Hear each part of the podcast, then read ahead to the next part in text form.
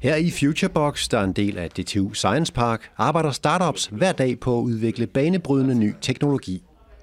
Måske er det her fremtidens højteknologiske toilet, som helt automatisk gør måling af patienters væskeregnskaber lettere. Eller hvad med Hanne Jarmer her? Er hun i gang med at revolutionere den måde, vi hjemmetræner menneskets bedste ven? Ideer er der masser af, men når man har sådan et startup-miljø, som det vi har her i Futurebox, så er man jo altid på udkig efter penge. Derfor har Futurebox og Jyske Bank forlænget en aftale, der bringer startups og Jyske Banks mest formuende kunder tættere sammen. De bliver inviteret ind til pitch events, hvor de får mulighed for at møde de her startups. Øh, Dagni kan de så også eventuelt investere i virksomhederne, og, eller være mentor for dem bagefter. Så det giver stor værdi for vores kunder. Det vi laver, det er i virkeligheden en platform for musikere. Et lydsystem, så de nemt selv kan komme ud og sætte deres live musik op.